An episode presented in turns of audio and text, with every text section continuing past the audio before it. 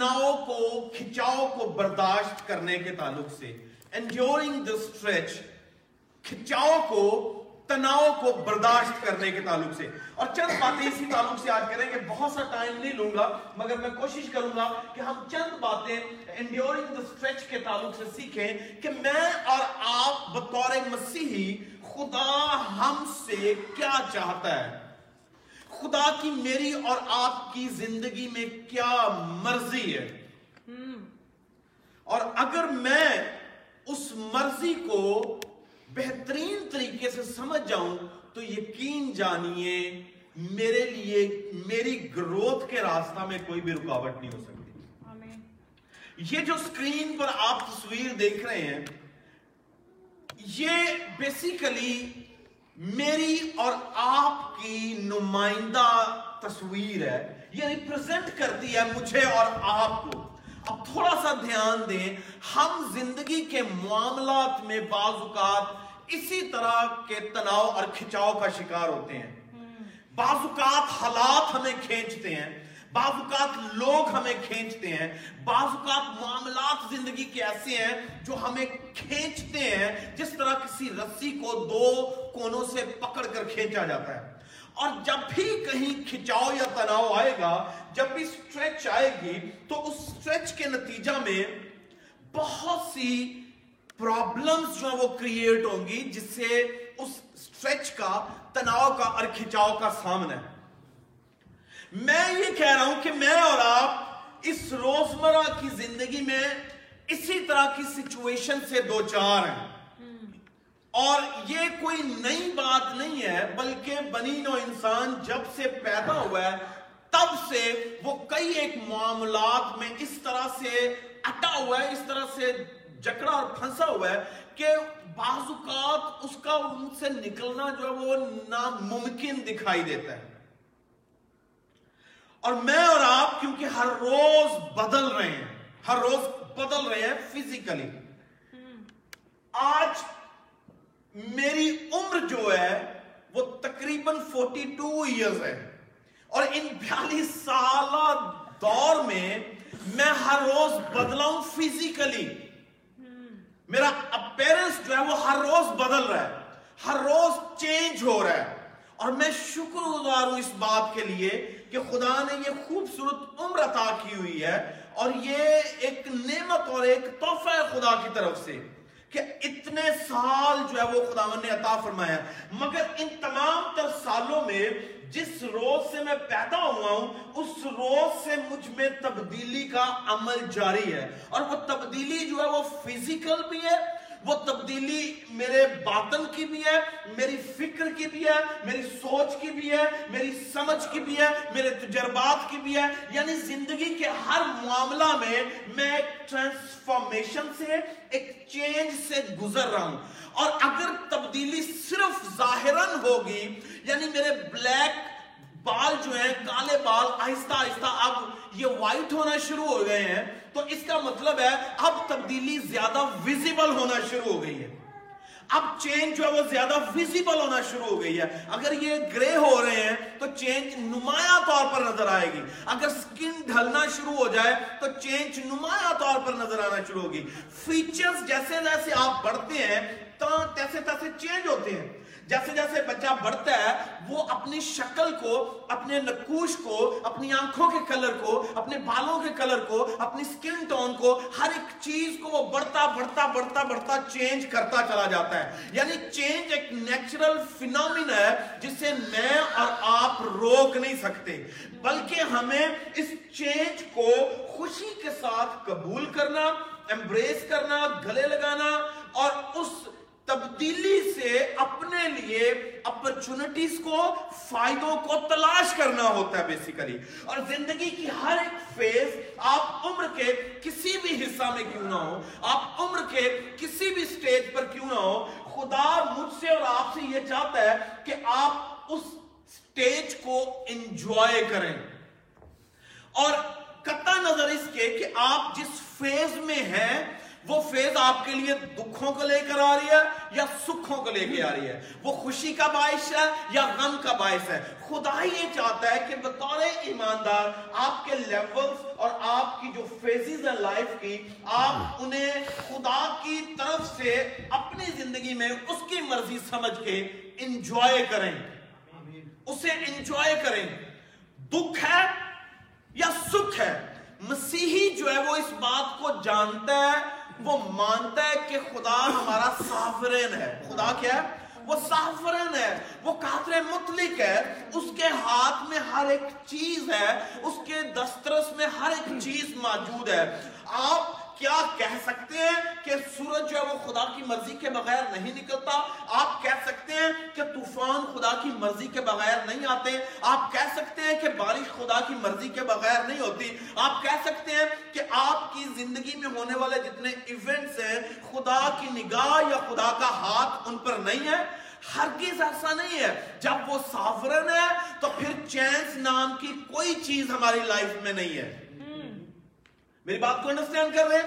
اگر آپ کہتے ہیں کہ خدا سافرن ہے، وہ قادر مطلق ہے، ہماری زندگی میں اس کا عمل دخل موجود ہے اور وہ ہماری زندگی پر اختیار رکھتا ہے، کائنات کی ہر ایک چیز پر اس کا اختیار ہے، تو پھر جو لوگ یہ کہتے ہیں کہ یہ بائی چانس ہوا ہے، تو وہ بائی چانس والی بات جو ہے، وہ خدا کی سافرینٹی کے خلاف ہے۔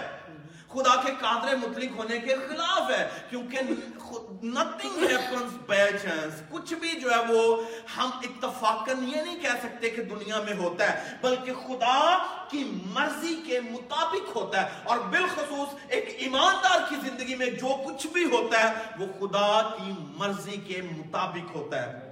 ہاں آپ کہہ سکتے ہیں کیا ہماری زندگی میں ہونے والی جتنی نیگٹیوٹیز ہیں یا ہماری زندگی میں ہونے والی جتنی برائی ہے، کیا خدا بھی اس کے پیچھے ہے؟ تو میں آپ سے یہ کہنا چاہوں گا کہ ہاں خدا کا اگر ڈائریکٹ ہاتھ اسے کروانے میں نہیں ہے، تو اسے روکنے میں بھی نہیں ہے۔ میری بات کو انڈرسٹینڈ کر رہے ہیں؟ اس کا مطلب خدا جب آپ سے بلا تعلق ہو کے سائڈ پہ ہو جاتا ہے اس کا سائڈ پہ ہونا آپ کی زندگی میں ہونے والے اس واقعے کو الاؤ کرنا ہے۔ اگر وہ روک نہیں رہا تو وہ الاؤ کر رہا ہے اس بات کو کہ گو اینڈ گیٹ ایکسپیرئنس بعض اوقات ہم اپنی کاوشوں پر اپنی محنتوں پر اپنی ریاضتوں پر اپنی طاقتوں پر اور اپنے تجربات پہ اتنا انحصار کرتے ہیں کہ خدا اگر ہم سے بلا تعلق ہو کر بیٹھا بھی ہوا ہے تو ہم کہتے ہیں کہ ہم اسے کر سکتے ہیں۔ اور اسی صورت میں بیسیکلی خدا سے ہماری ڈیپینڈنس ہٹتی ہے اور ہماری ڈیپینڈنس خدا پر ہونا شروع اپنے آپ پر ہونا شروع ہوتی ہے۔ اور پھر خدا جو ہے وہ ہمیں ان حالات میں چھوڑتا اور انہی حالات میں ہمیں، ہم سے وہ بات ہو رہی ہوتی ہے جو ہم کہتے ہیں کہ یہ خدا اور خدا کے کلام اور خدا کی طبیعت کے خلاف ہے۔ تو نتیجتاً ہم یہ کہہ سکتے ہیں کہ ہماری لائف ایونٹس جتنے بھی ہیں لائف کے، ان میں خدا ڈائریکٹلی اور انڈائریکٹلی انوالو ہوتا ہے۔ کسی چیز کو وہ الاؤ کر رہا ہے اور کسی چیز کو وہ نظر انداز کر رہا ہے۔ کسی کو ہونے دیتا اور کسی کو روک دیتا ہے۔ تو جو واقعات یا پریشانیاں، مصیبتیں میری اور آپ کی زندگی میں ہوتی ہیں، کیا وہ دکھ، کیا وہ سکھ میری، میرے چناؤ ہے ایسا نہیں ہے۔ ایک ایماندار کی زندگی میں آنے والے دکھ جو ہیں، وہ خدا کی طرف سے ڈسٹن ہیں۔ خدا چاہتا ہے کہ وہ میری زندگی میں وہ مصیبتیں، وہ دکھ وہ دکھ کی گھڑیاں، وہ غم، اذیتیں، تشدد، استبداد آئے اور اس کی ریزن ہوتی ہے۔ خدا بغیر سبب کے کچھ بھی نہیں کرتا۔ اگر میں یہ سوچوں کہ میری زندگی میں ہونے والے واقعات بغیر کسی سبب کے ہو رہے ہیں تو اس کا مطلب یہ ہوگا کہ کوئی ایسا نہیں ہے جو اس پوری کائنات کو کنٹرول کر رہا ہے۔ جبکہ اس کے برعکس ہم یہ کہتے ہیں کہ God is in control کہ خدا جو ہے وہ ہر ایک چیز پر دسترس رکھتا ہے۔ خدا کا ہر ایک چیز پر جو وہ اختیار موجود ہے۔ تو پھر ہم خدا کو بیسیکلی ایگزامپٹ کرتے ہیں اس ساری کی ساری اکویژن میں سے۔ جبکہ ایسا ہرگز نہیں ہے۔ ایک مسیحی جو ہے، اس کی لائف میں ہر ایک بات خدا اور خدا کی مرضی کے مطابق ہوتی ہے۔ اور دکھوں کی جب، کیونکہ ہم آج بات کر رہے ہیں، میں اور آپ کیونکہ تبدیل ہو رہے ہیں، اور یہ تبدیلی جو ہے، جہاں خوشی کا سبب ہوتی ہے، وہاں یہ دکھوں کا باعث بھی ہوتی ہے۔ وہاں یہ تکلیف کا سبب بھی ہوتی ہے۔ اور جب تک ہم خوشی کے ساتھ اس تبدیلی میں سے جو خوشی نکل رہی ہے، خوشی کے ساتھ اس خوشی کا تجربہ کر رہے ہوتے ہیں تو ہمارے لیے ٹھیک ہے۔ ہم انجوائے کرتے ہیں، ہم خوش ہیں، ہم ہیپی ہوتے ہیں۔ ہم کہتے ہیں خداون تیرا شکر ہو خداون تو بھلا ہے، تو عظیم ہے، تو قادر مطلق ہے، تجھ سا کوئی نہیں ہے۔ مگر اس کے برعکس جو ہی اس تبدیلی کے سبب سے اور اس تبدیلی میں سے گزرنے کے سبب سے ہمیں دکھ کا سامنا ہوتا ہے، تو پھر ہم بلیم گیم شروع کرتے ہیں۔ پھر ہم واو ویلا شروع کر دیتے ہیں، پھر ہم چلانا شروع کر دیتے ہیں، پھر ہم رونا اور پکارنا اور ایک دوسروں پر الزام لگانا شروع کر دیتے ہیں۔ حالانکہ اگر آپ خوش ہیں اس تبدیلی سے جس نے آپ کو خوشی دی ہے، تو ہونا یہ چاہیے کہ جس تبدیلی نے آپ کو خوشی دی ہے، اسی تبدیلی سے آپ کو دکھ بھی مل رہا ہے۔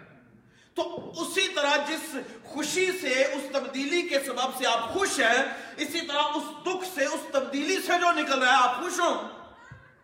میری بات کو انڈرسٹینڈ کریں۔ کیوں؟ کیونکہ پالوس رسول کہتا ہے کہ مسیح کے اچھے سپاہی کی طرح دکھ اٹھا۔ کیا کر؟ دکھ اٹھا۔ یہاں یہ نہیں لکھا، خوشیاں سمیٹ۔ جہاں خوشی کی بات تھی، اس نے کہا کہ خوش رہو، ہر وقت خوش رہو۔ میں پھر کہتا ہوں کیا رہو؟ ہر وقت خوش رہو۔ مگر جہاں دکھ کی بات ہے، وہ دکھ کی بات بھی کر رہے کہ مسیح کے اچھے سپاہی کی طرح اگر آپ مسیحی ہیں تو آپ سپاہی ہیں۔ اگر آپ مسیحی ہیں تو آپ فوجی ہیں۔ آپ آرمی کا حصے ہیں۔ اور مسیح کا ہر وہ شخص، بیٹا یا بیٹی، جس نے یسو مسیح کو اپنا شخصی نجات دہندہ قبول کیا، وہ سپاہی ہے۔ اور سپاہی سے وہ کہتا ہے کہ اچھے سپاہی کی طرح دکھ اٹھا اچھے سپاہی کی خوبی کیا ہے؟ وہ دکھ اٹھاتا ہے۔ اور برا سپاہی جو ہے وہ دکھوں سے اپنے آپ کو بچانے کی کوشش کرتا ہے۔ وہ نہیں چاہتا کہ فرنٹ لائنز میں جا کے لڑے، وہ نہیں چاہتا کسی ایکسرسائز کا حصہ بنے، وہ نہیں چاہتا کسی پریکٹس کا حصہ بنے جس سے اسے تکلیف ملے اور دکھ ملے۔ مگر ایک اچھا سپاہی جو ہے، وہ کوشش کرتا ہے کہ وہ دکھ اٹھائے۔ کیوں؟ کیونکہ دکھ بیسیکلی اس کی ٹریننگ کا حصہ ہوتے ہیں۔ تکلیفیں اس کی ٹریننگ اور تربیت کا حصہ ہوتی ہیں۔ جنہیں سب کچھ بنا بنایا مل جاتا ہے، ان کی ٹریننگ اچھی نہیں ہے۔ اور جو دکھوں سے، مصیبتوں سے گزر کر کسی چیز کو بناتے، کسی چیز کو ارن کرتے ہیں، کسی چیز کو پاتے ہیں، ان کی خوشی میں اور اس شخص کی خوشی میں فرق ہے جسے بنا بنایا ملتا ہے۔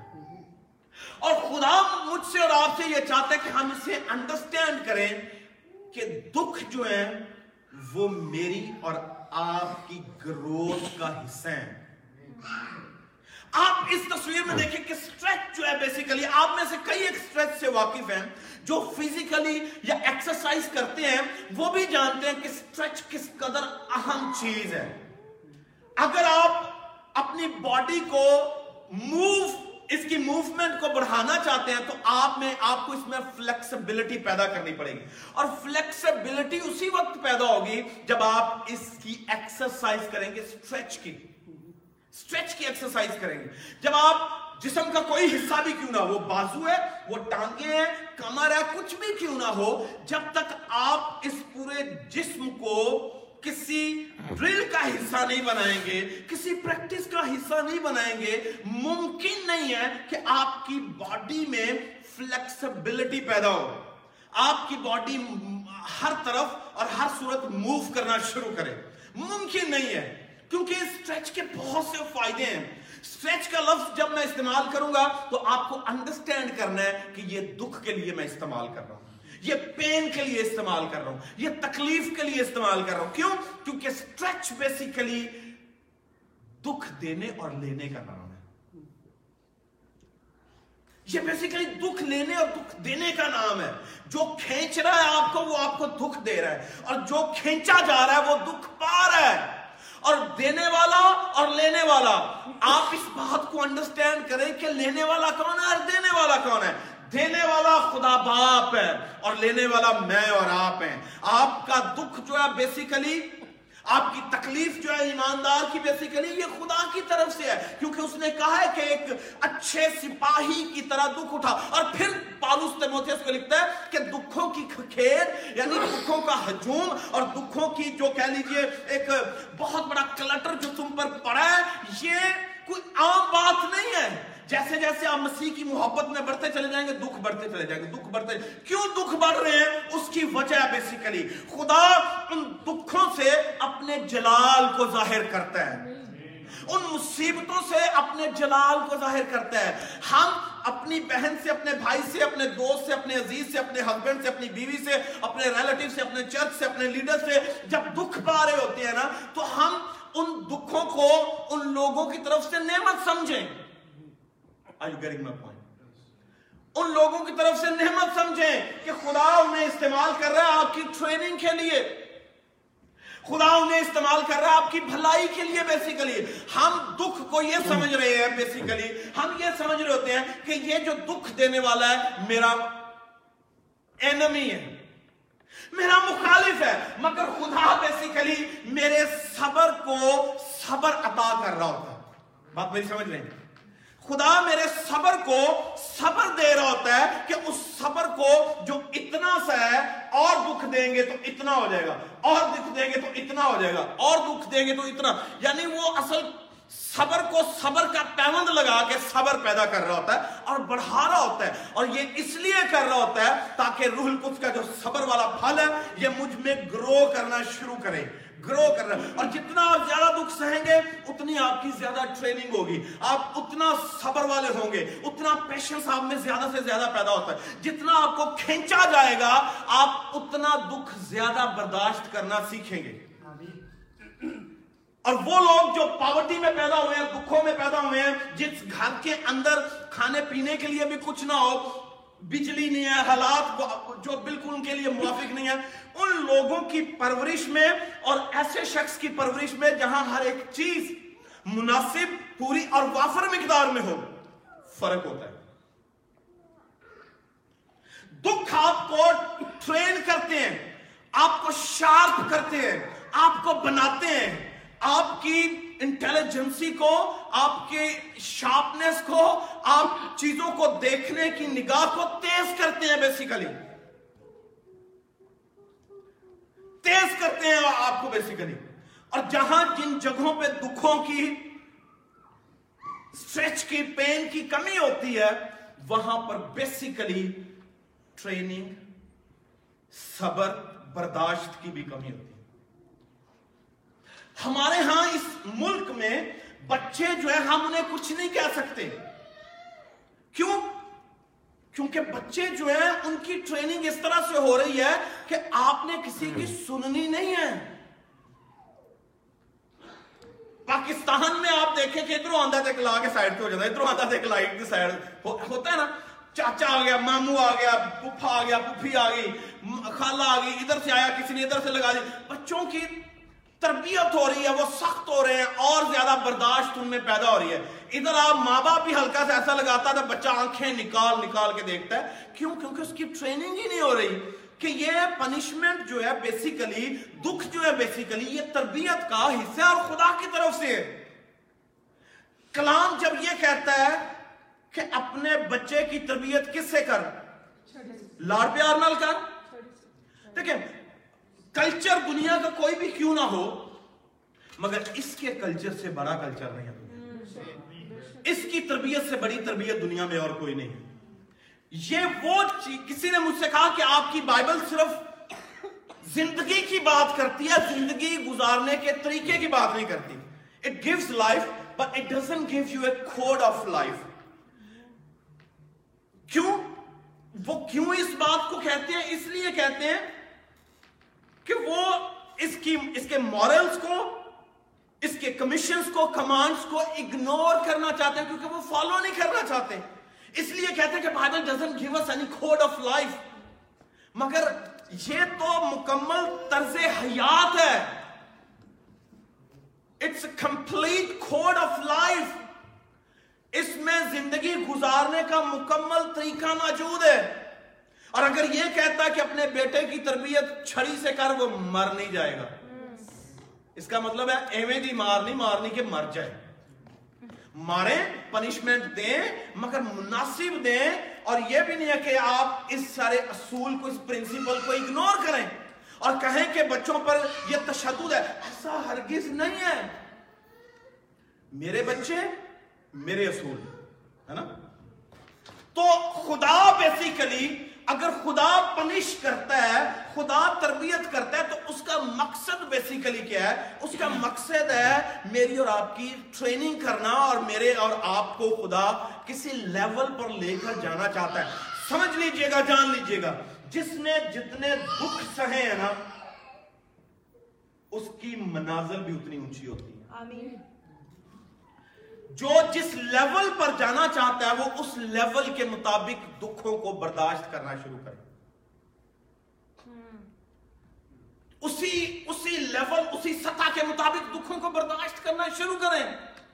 اور اگر آپ سوئی چبنے سے روپنے ہیں اور آپ نے دوسروں پر واویلا شروع کر دیا ہے تو چھرا لگے گا تو کیا کریں گے؟ پھر کیا ہوگا؟ یسو مسیح کی آپ، کیونکہ میرے اور آپ کے لیے ایک آئیڈیل پرسن جو ہے وہ یسو مسیح ہے، اس سے بڑھ کر کوئی نہیں نہ میں ہوں، آپ کے لیے آئیڈیل نہ آپ میرے لیے آئیڈیل ہاں ہم نمونہ دے تو سکتے ہیں، مگر یسو جیسا نمونہ نہیں دے سکتے۔ اس جیسا نہیں دے سکتے۔ تو پھر اس نے ان تمام تر دکھوں اور تکلیفوں میں سے گزر کر، مصیبتوں میں سے گزر کر، اس ساری کی ساری سزاؤں کو اپنے اوپر سہ کر برداشت کر کے اس نے مجھے اور آپ کو درس دیا ہے کہ سلیب پر فتح دکھوں کے وسیلہ سے پائی جاتی ہے۔ کوڑے کھائے جانے سے آپ مردوں میں سے جی اٹھ سکتے ہیں۔ اگر آپ نے چھوٹے چھوٹے دکھوں کو برداشت کرنا نہیں سیکھا، تو آپ بڑے بڑے دکھ کیسے برداشت کریں گے؟ جو چھوٹا دکھ برداشت نہیں کرتا، وہ چھوٹے لیول پر بھی قائم نہیں رہتا۔ اور جو بڑے دکھ کو برداشت کرنے کے لیے تیار نہیں ہے، اس کے لیے بڑا لیول بھی خدا نے نہیں رکھا۔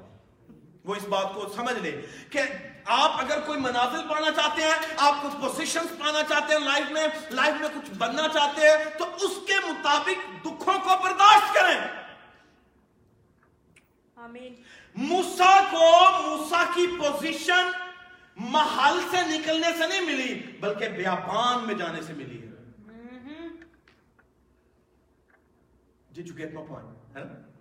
اس لیے آپ یہ نہ سمجھیں کہ آپ محل میں رہ کے آپ کو پوزیشنز ملتی ہیں۔ ایسا ہرگز نہیں ہے۔ آپ کسی پوزیشن کو اچیو کرنا چاہتے ہیں، خدا کے اصول کو، اس کے پرنسپل کو اپنائیں۔ خدا اسے اسی وقت، اس ملک سے جب اس وہ نکلا تھا تو وہ اسے بنی اسرائیل کا رہنما بنا سکتا تھا۔ مگر خدا جانتا ہے کہ ملک مصر کے محل اس محل کی جو فراوانی ہے اس محل کے اندر رہنے کے سبب سے جو اس کی طبیعت میں گرانی ہے اسے نکالنا پڑے گا اور بیابان میں جا کر ایسا ہوگا۔ جہاں بھوک کا تجربہ ہوگا جہاں دکھ کا تجربہ ہوگا جہاں دھوپ تکلیف مصیبتوں کا تجربہ ہوگا ان تجربات کو ایکسپیرینسز کو جب سہے گا موسا تو پھر ایک لیڈر بن کر نکلے گا۔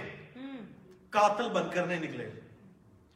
قتل کرنے پر کون سی چیز مجبور کر رہی تھی کہ میں مصر میں محل میں ایک شہزادہ ہوں؟ اس نے اسے اسے مارنے پر مجبور کیا، اس کی ایگو جو تھی۔ اس نے ہاں ہم کہتے ہیں اسے اپنے اسرائیلی بھائی سے محبت تھی۔ اور پاکلام کہتا ہے، مگر آپ اس کی روٹ کو جاننے کی کوشش کریں کہ اس کی بیسیکلی تربیت ہی نہیں ہے دکھ سہنے والی۔ اس کی بیسیکلی مصیبتوں کو برداشت کرنے والی تربیت ہی نہیں تھی۔ جس کے سبب سے اس نے ایسے ایٹیٹیوڈ کو مینیفیسٹ کیا جسے خدا نے پسند نہیں کیا۔ اسی لیے خدا نے جانا کہ اس کا وقت ابھی نہیں ہے، اسے بیابان کا سفر کرنا ہے، اسے دکھوں میں سے، اسے تکلیفوں میں سے، اسے جب کھینچا جائے گا تو پھر یہ شخص ایک اچھا رہنما بن کر نکلے گا۔ آپ جب کھینچے جائیں گے تو پھر آپ اچھے نکلیں گے۔ اور ایوب نے کہا، جب وہ مجھے تالے گا جب وہ مجھے تالے گا تالے نا کیا کیا مطلب جلانا آگ میں پننا آگے چھے جنوں کہنے جب مجھے بھونے گا آگ میں مجھے تالے گا تو میں کندن نکلوں گا۔ سونے کی اگلی قسم ہے جس میں وہ بالکل پیوریفائی ہو جاتا اسے کہتے ہیں کندن۔ تو میں کندن بن کر نکلوں گا جب وہ مجھے تائے گا۔ تائے بغیر سونا کندن نہیں بنتا۔ اس کی امپیورٹیز اس میں سے نہیں جاتی۔ اس کی کسافتیں اس میں سے نہیں نکلتی۔ دکھ بیسیکلی آپ کو پیور کر رہے ہوتے ہیں۔ آپ کو صاف کر رہے ہوتے ہیں۔ ہم سوچ رہے ہوتے ہیں کہ دکھ آیا ہمیں تو ہم سے ہماری خوبصورتی لے گیا ہماری آنکھوں کی رونق لے گیا ہمارے چہرے کی خوشی لے گیا ہمارے جسم سے جان لے گیا مگر یاد رکھیں، دکھ بیسیکلی آپ کو اندر سے تیار کر رہا ہے۔ اور جب آپ اندر سے تیار ہوں گے تو باہر والا صحیح صحیح نظر آنا شروع ہوگا۔ تو خدا بیسیکلی چاہتا ہے کہ آپ دکھ برداشت کریں۔ سہیں، کسی منزل کو پانے کے لیے سہیں۔ جب نہیں کریں گے، جب تیار نہیں ہے دکھوں کو، مصیبتوں کو اٹھانے کے لیے، تو پھر کسی صورت جلال میں داخل نہیں ہوگی۔ میری دانست میں اس جہان کے دکھ درد جو ہیں، وہ اس جلال کا مقابلہ نہیں کر سکتے جو ہم پر ظاہر ہونے کو ہے۔ پالوس کہتا ہے کہ رومنز کو۔ میری دانست میں اس جہان کے دکھ درد جو ہے بیسیکلی جو آپ کو شیپ اپ کر رہے ہیں، آپ کو تیار کر رہے ہیں، آپ کو بنا رہے ہیں یہ اصل میں ہمیں کسی جلال میں داخل کرنا چاہتے ہیں۔ جب دیکھیں، اس روپ کو جب دو لوگ کھینچ رہے ہیں، تو کھینچنے کے نتیجہ میں کیا تناؤ، ٹینشن پیدا ہو رہی؟ ہے وہ ٹینشن بیسیکلی کس میں؟ رسی کے اندر پیدا ہو رہی ہے۔ اور جب ٹینشن بڑھتی چلی جائے گی، بڑھتی چلی جائے گی، بڑھتی چلی جائے گی، بڑھتی چلی جائے گی، تو ایک وقت آئے گا کہ وہ ٹینشن سے فائبرز جو ہیں، وہ آہستہ آہستہ بریک ہونا شروع ہوں گے۔ بریک ہوتے ہیں آپ ایکسرسائز آپ نے سالوں سال نہیں کی آپ جیسے شروع کرتے ہیں آپ کی ٹانگوں میں سور آپ کے باڈی میں سورز آتے ہیں کیوں کیونکہ ٹیشوز بریک ہوتے ہیں وہ تناؤ جب ان میں کھچاؤ پیدا ہوتا ہے، تو ٹیشوز ریشے جو ہے وہ بریک ہونا شروع ہو جاتے ہیں فائبرز بریک ہونا شروع ہوتے ہیں۔ اور اس بریکج کے سبب سے آپ کے جسم کے اندر ہلکی ہلکی وینز جو بریک ہوئی ہوتی ہیں کیپلریز بریک ہوئی ہوتی ہیں، ان میں بلڈ جو ہے وہ بہنا شروع ہوتا ہے، جسم میں سورس جو ہے وہ ڈیولپ ہوتے ہیں اور آپ تکلیف میں آتے ہیں۔ مگر ضروری ہے کہ وہ سورس کا آپ سامنا کریں اگلے دن کی پریکٹس کے لیے۔ اگلے دن کی ریاضت کے لیے آپ کو اس پہلی سٹیج میں سے گزرنا پڑے گا۔ بہن اسی طرح رسی میں جو تناؤ پیدا ہوتا ہے، آپ اس بات کو جانیں کہ خدا نے جو سٹریچ آپ کو دی ہے، وہ سٹریچ آپ کو شیپ اپ کرنے کے لیے دی ہے بریک نہیں کرنے کے لیے دی۔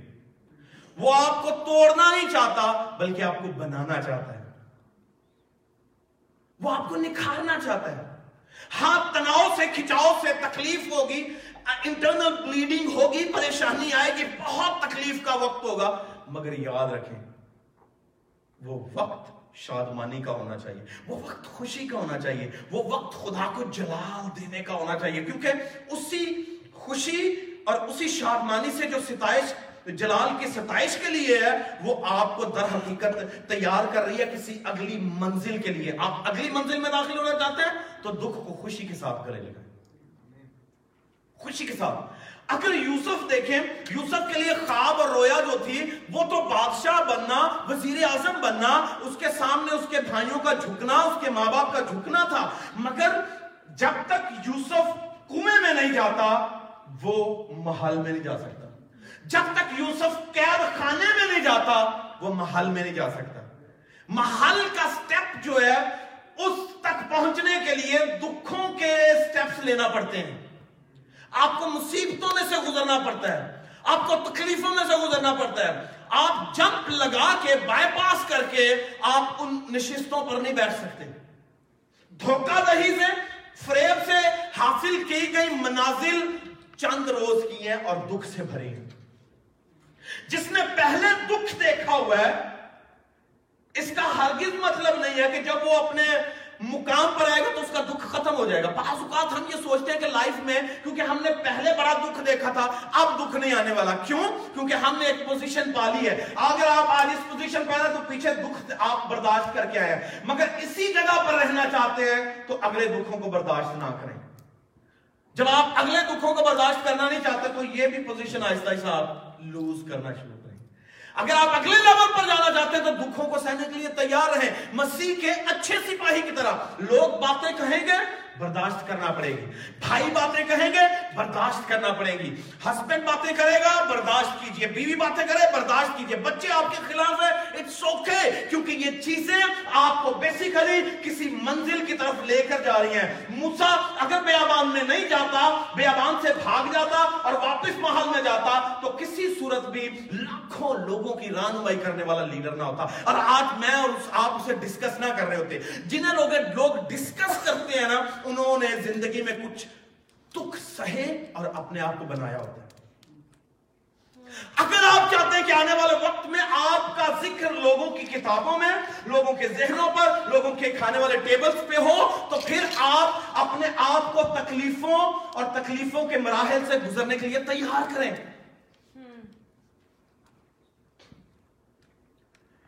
جو لوگوں کی برداشت نہیں کر سکتا can never ever be a leader. آپ اپنے گھر کو چلانا چاہتے ہیں تو آپ کو گھر کے اندر بھی اپنے لوگوں کی برداشت کرنا پڑے گا آپ کو سہنا پڑے گا ایک اچھا رانما گھر کا رانما ہونے کے لیے آپ کو اپنے گھر کے اندر اپنے بچوں سے جو دکھ آپ کو ملتے ہیں انہیں بھی برداشت کر کے انہیں لیڈ کرنا پڑے گا گھر کا اچھا کہن اور پریسٹ بننے کے لیے بھی آپ کو دکھوں کا سامنے اور دکھوں کو سہنا پڑے گا۔ اور اگر نہیں کریں گے، تو ایک بہتر شخص بن کر نہیں ابھریں گے۔ ہم اسے جاری رکھیں گے، اگلی نشست میں اسے دیکھیں گے۔ آئیے اپنے سر کو چکائیے اور